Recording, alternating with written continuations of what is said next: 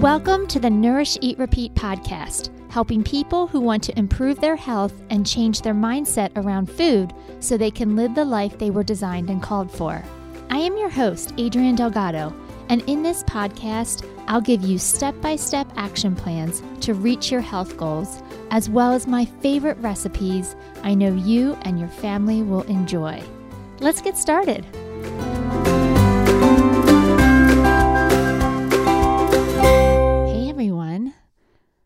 Welcome back. I'm so glad you're here. Today we're going to talk about the topic why the word should is a very dangerous word.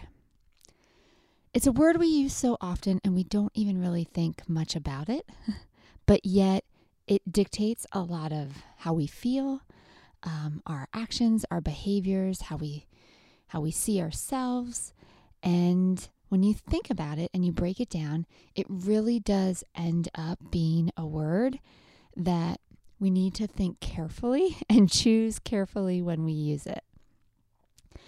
A couple years ago, gosh, I don't know, maybe the girls were little. This had to have been maybe close to to 10 years ago. Well, the girls are 10, so maybe about five, seven years ago. I know the timeline doesn't matter. It's just me trying to figure it out while I talk to you. Anyway, I was in a tough spot. I just, I was unhappy. I was upset. I had all these expectations of myself and what I thought it looks like to be a mom and a wife and um, owning a business. And I just felt like there were so many things expected of me and I was falling short.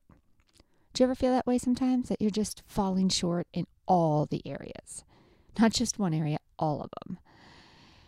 And so at the time, um, my one friend said that you should go see a life coach. Maybe they can help you. And I was like, oh, I don't even know what a life coach does, but sure. And I knew of this lady, and um, I love this lady. Um, I knew this lady that did some life coaching on the side. And so I called her up and I was like, listen, I don't know what a life coach does, but I think I need your help. And so we agreed to meet for lunch. And um, she's we sat down and she's like, okay, so tell me what's going on. And I proceeded to tell her all the things that I wasn't doing. And you know, I feel like this is failing and I should be doing this and and then on this side over here with my with work, I feel guilty for not being with the kids and I should be I should be more engaged at work and I should be doing this and and around and around it went. By by the end of my like 10 minute spiel, I was crying. I had like trying to wipe all the snot off my face with my cloth napkin. Um, I was a mess. I didn't even realize I had all that inside of me. Uh, I had no intention of crying. I was in a restaurant and I just lost it. and she said to me, she's like, okay, first of all, take a breath. And then she said to me, do you realize that you said the word the word should probably like 500 times in your speech? And I had no clue I even said that word. And she's like, You've got to be really careful with that word should because it's, you're setting up all these expectations for yourself. And I don't even know if those expectations are realistic. And so, my only homework assignment from that meeting with the life coach was you are not allowed to use the word should. You could replace it with the word could or I would like to, but you're not allowed to say the word should. And that was hard. that was not an easy homework assignment because I realized I was saying the word should for everything. I should be a better mom. I should be more engaged at work. I should be able to get all this stuff done. I should be able to look a certain way. I should be able to exercise. I should be able to read my Bible. And there were a lot of shoulds going on, and my head was spinning.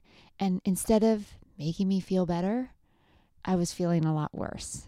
I was feeling overwhelmed, and it was almost to the point where it was paralyzing, to the point where I wasn't able to do anything.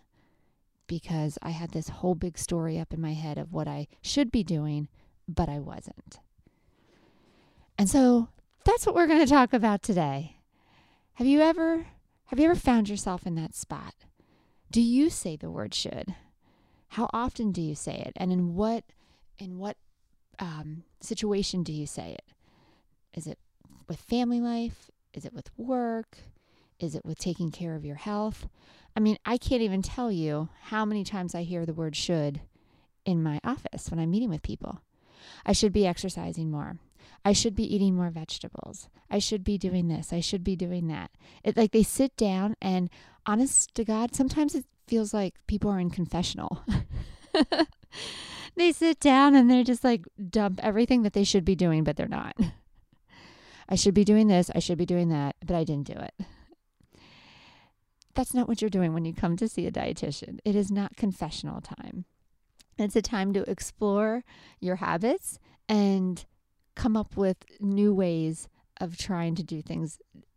It's it's not confessional. So for those of you who have never seen a dietitian before, um, it just makes me laugh because that that's not what it's about. But I can see why it feels that way. They feel like they have to be honest and but they just dump it all out and you know, it always makes me smile.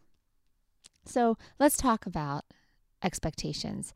I was doing some research on this topic and they said expectations are premeditated resentments. How about that one? Expectations are premeditated resentments. That's kind of spot on, right? We're setting ourselves up to be resentful of ourselves, right? We have this natural tendency to put our hopes of happiness on fulfilled expectations. We think that once we get this done, like once I look a certain way, once I I take care of my health, once I exercise, once I've arrived, then I will be happy. But what's really interesting is it often leads to disappointment. All right. I think a lot of us use the word should because we think it's going to motivate us. We think it's going to keep us in check. But really, what it does is it's actually expressing frustration, guilt, and regret. It actually doesn't help you get done the things you want to do, it just makes you feel bad. How many times have you used the word should and you felt better because of it? I think the reason is it's because when we use the word should, we stop our sentence short. When we say, I should work out, the part we're leaving out at the end of the sentence is, but I'm not. And we're admitting all of our our shortcomings, and that doesn't feel good. So, what we think is motivating us, I should exercise, I should eat more vegetables, I should do this, it's actually taking you further away from the goal. Guys, I've shared this story with you probably a couple times at this point, but I feel like it's just such a, a good illustration of what's going on. So, you guys know I played tennis in college, and there was this um, game that I was, or match I was playing, and I just wasn't doing well. It was just one of those days where everything was going wide, everything was going long. Uh, I was so frustrated.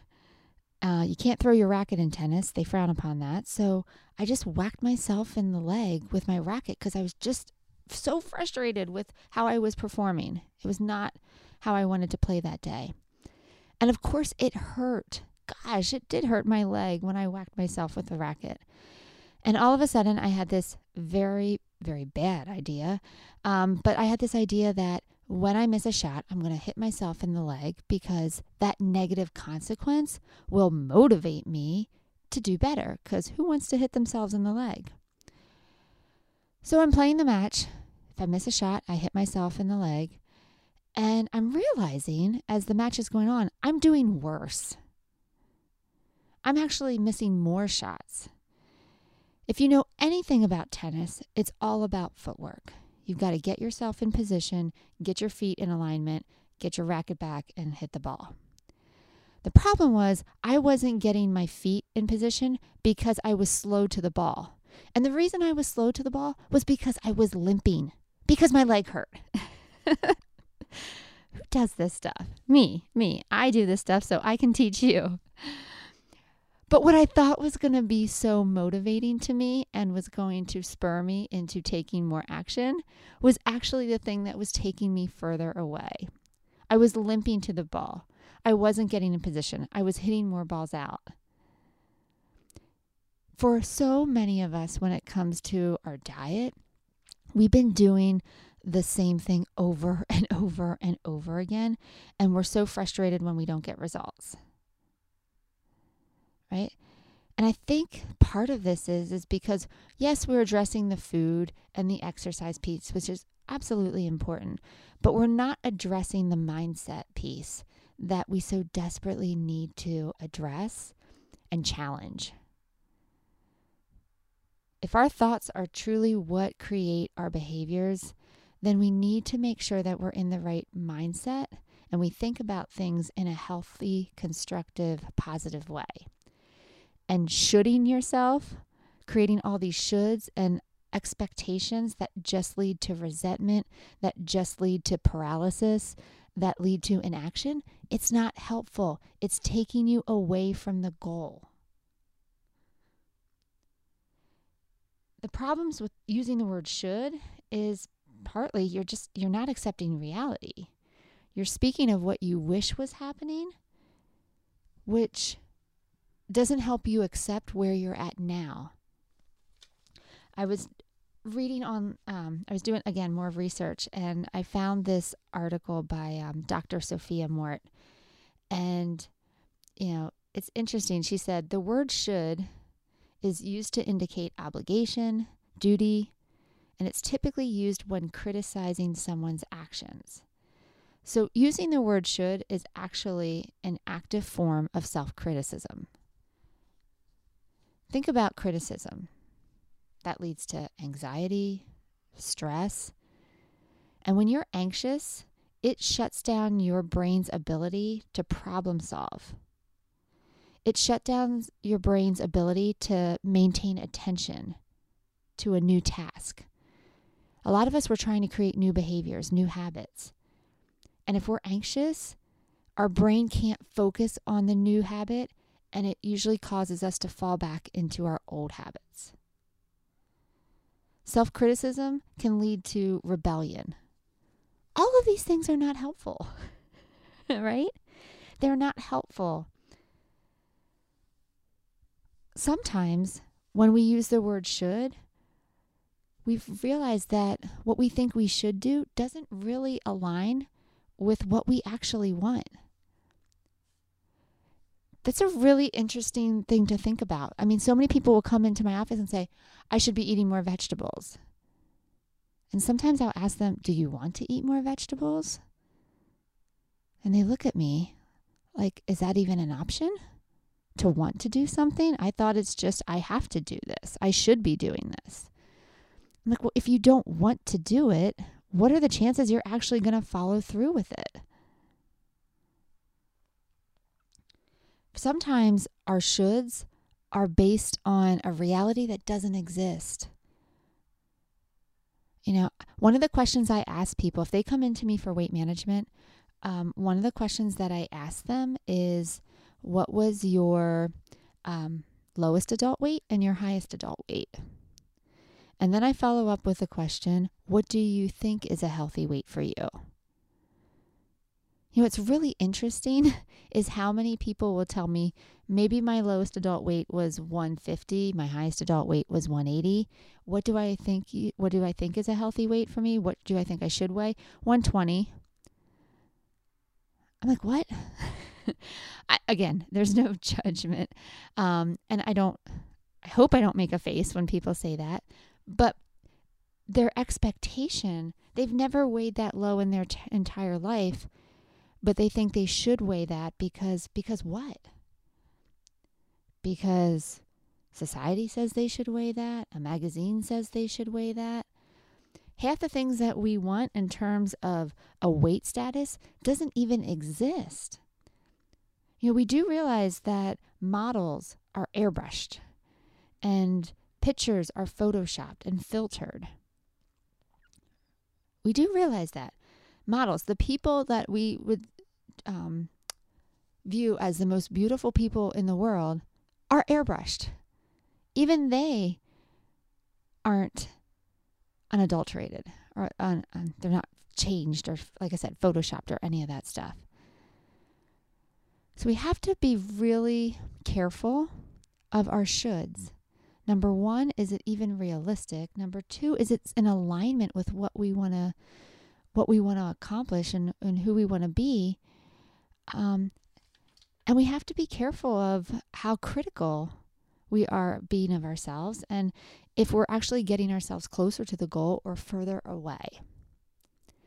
And so today's episode, I just want this to be some food for thought. Right? I want you to start to to be aware. Number 1, how often do you use the word should? Is that part of your everyday language? And then if you do use the word should, then you can question why do you think you should do that thing? Right? Why? Because you want to do it or because somebody else thinks you should do it? Right? When you use that word should and you start to question, why do I feel this way or why do I think this way? You can also ask, how does it make me feel? Is it in alignment with my beliefs and my values? Does it does it motivate me or does it make me feel like crap? Do I put my head down? Am I in confessional? Do I feel like a bad person? Right? You know the thoughts that energize you and charge you and the ones that make you feel make you feel bad. There's a difference. I remember reading a book one time and they're like when you have a decision to make, you know, and you're trying to come up with a solution, does it spur you into action? Do you feel all motivated or do you're like, ugh, all right, gotta do it? And you look at it with dread. Sometimes your body will tell you what you want to do. All right. If you've been using the word should in the past, right? How how long have you been saying I should exercise? If you've been saying that for 10 years, I think your track record shows that it didn't really motivate you to exercise. I should be eating more vegetables. Saying the word should didn't really get you there. Right? If you use the word should, does it help or hurt you achieving your goal? Right? And then maybe you substitute the word could like I said, the the life coach that I saw many years ago. Not allowed to say the word should, but you say I could do this. That gives you puts you back in the driver's seat because now you have a choice. You could say I'd like to do this, but it's okay if I don't. And it's just a much more gentle approach, one that shows self respect, um, self acceptance, for where you're at in the moment. And that just feels better. Remember, things like kindness and grace, they're motivating things. Shame, blame, guilt, expectations, resentment, they take you away from the goal. Remember the story of the tennis racket. Is it taking you closer or is it taking you away? If you feel, if it's not making you feel good, then we need a new sentence. We can't just keep using the word should and, you know, pounding us deeper and deeper into the ground and wondering why we're not motivated to do the work we want to do. All right. So I have a couple couple more tips for you. All right. Um, this is actually, I can't take credit for this. This is by Hannah Braime. She comes up with these alternatives to should. All right. So I'll give you, I'll give you three of them things that you can do. So instead of telling yourself, I should, focus on the why you want to do that thing. Okay, so here's an example. Instead of saying, I should do more yoga, I want you to think about, well, what is it about yoga that you like? Why do you want to choose yoga? And so the new sentence could be, you know, I have more energy in my day when I do yoga. I should do yoga. When I do yoga, I have more energy. One is defeating, one is hopeful, right? Maybe it's um, I can manage my stress better when I take time for yoga. Yeah, that feels good. Maybe I'll choose that. Number two, you can focus on how that activity fits in with your values. Um, so an example of this would be I should I should be on time.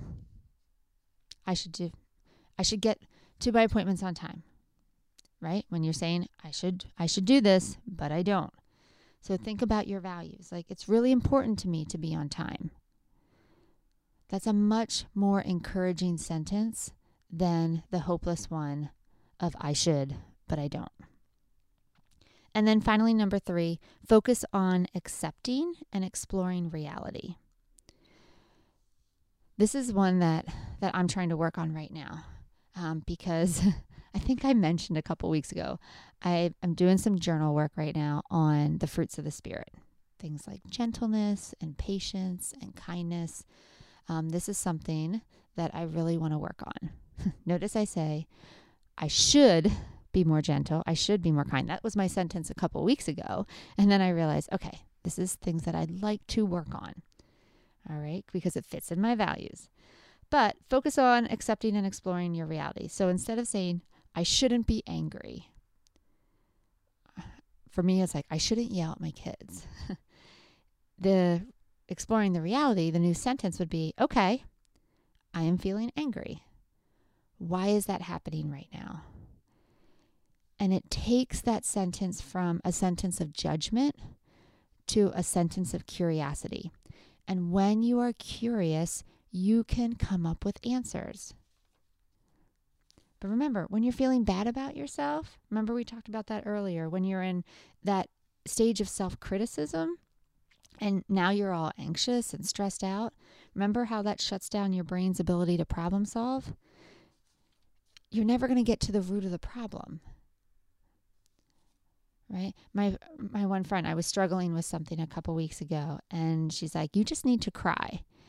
And she's like you need to get it all out because when you get all your emotions out and you put it on the table then you're able to actually come up with constructive solutions. But when you're constantly holding it all in and trying to keep it together and everything's just swirling around your brain it all gets very confusing. So curiosity is a really good place to start. I do that with my clients all the time when we look at our day, right? I always tell them you need to assess, not judge. Judge is putting moral value on what you've done and, and criticizing it. Assessment is curiosity. What did go really well? What, you know, threw me for a loop today? What do I want to do different tomorrow? Right? It allows you to dream bigger and explore what else can I do? That's where we want to come from, from a place like that. it is important to note the longer you tell yourself you should do something without actually doing the thing, the more guilt and shame you create. So I want you again to explore. First of all, do you use the word should? How often are you using the word should? How often have you used the word should? And let's look at doing this a different way. All these little mindset shifts really do end up creating a really beautiful space for you to take action and follow through with your goals. But we got to do a little bit of this work up front. And just this one tweak, just changing your vocabulary, can really lead to a lot of great results. All right. So that is your lesson for the day. um, let's get to your recipe. So I found this recipe out of the book, The Complete Mediterranean Cookbook. I believe that was where your recipe was from last week, but I just really enjoy it. Um, a lot of great ideas in here. So, this is an orzo salad with arugula and sun dried tomatoes. Um, we're coming up, I guess, this episode's airing in March, I believe. Um, and it's going to be springtime with spring vegetables, and salad greens are a great spring vegetable to grow. Um, all your lettuces, usually leaves and roots, are what we want to grow in the spring. Um, so I thought this would be a great idea. So for this recipe, you're going to need one and a quarter cups of orzo, a quarter cup of olive oil, three tablespoons of balsamic vinegar, two garlic cloves minced, two cups of baby arugula chopped, half a cup of Parmesan cheese grated, a half a cup of sun dried tomatoes, and you want to mince them up small, half a cup of pitted Kalamata olives, halved. For those of you that know me, I would omit that. uh, half a cup of chopped fresh basil, and a quarter cup of toasted pine nuts. And to toast the pine nuts, all you want to do is put um, the pine nuts in a dry pan over some low heat, and you just want to keep shuffling the pan around until they get that really nice, beautiful brown on the outside. My daughter Bella, when she was younger, um, she would always call her brown crayon perfect brown. Or like, perfect brown. What is perfect brown? Of all the colors, brown I would not say is perfect, but to her it was. So, so toast those pine nuts to a perfect brown. All right, so what you're going to do is you're going to bring um, some water in a pot to a boil. Go ahead, add your orzo in there, and cook until al dente. So usually orzo cooks pretty quickly, like five to seven minutes or seven to nine. I forget off the top of my head, but you want to keep it on the shorter end of it. Whatever the lower number is, if it's five to seven, cook it for five minutes. After that, drain the orzo, put it through a colander, and then throw it on a rimmed baking sheet. Okay. And the reason we're doing this is just so it cools really quickly. And you can toss that with a tablespoon of uh, the olive oil and just, like I said, set it on that sheet pan and let it cool for about 15 minutes. Next, we're going to make like our vinaigrette. We're going to whisk three tablespoons of olive oil together, the vinegar, garlic, half a teaspoon of salt, half a teaspoon of pepper together in a bowl. Then we're going to add arugula, the Parmesan cheese, the tomatoes, olives, basil, pine nuts, and orzo, and gently toss to combine. You may need a little bit of salt and pepper to taste. I don't think you will. Um, and then you just let that salad sit for about 30 minutes because you want all those flavors to um, melt together. And then you're going to serve. And that's it. You know how much I love recipes where you dump it all in one bowl. And this salad can be refrigerated for up to two days. All right, guys, that is your episode for the day. Thank you so much for listening, as always, and I look forward to seeing you next week. Take care. Thanks for listening to the Nourish Eat Repeat podcast. If you found this episode helpful, please rate, review, and share with others so we can reach and help more people. For more information about nutrition, how to work with a dietitian, or about any of our programs, visit our website at bodymetricshealth.com. You can also find us on socials. We're on Instagram and Facebook at bodymetricshealth. The book Nourish Eat Repeat is available on our website and Amazon in both paperback and ebook versions. Once again, I'm Adrienne Delgado, and I'll see you next week.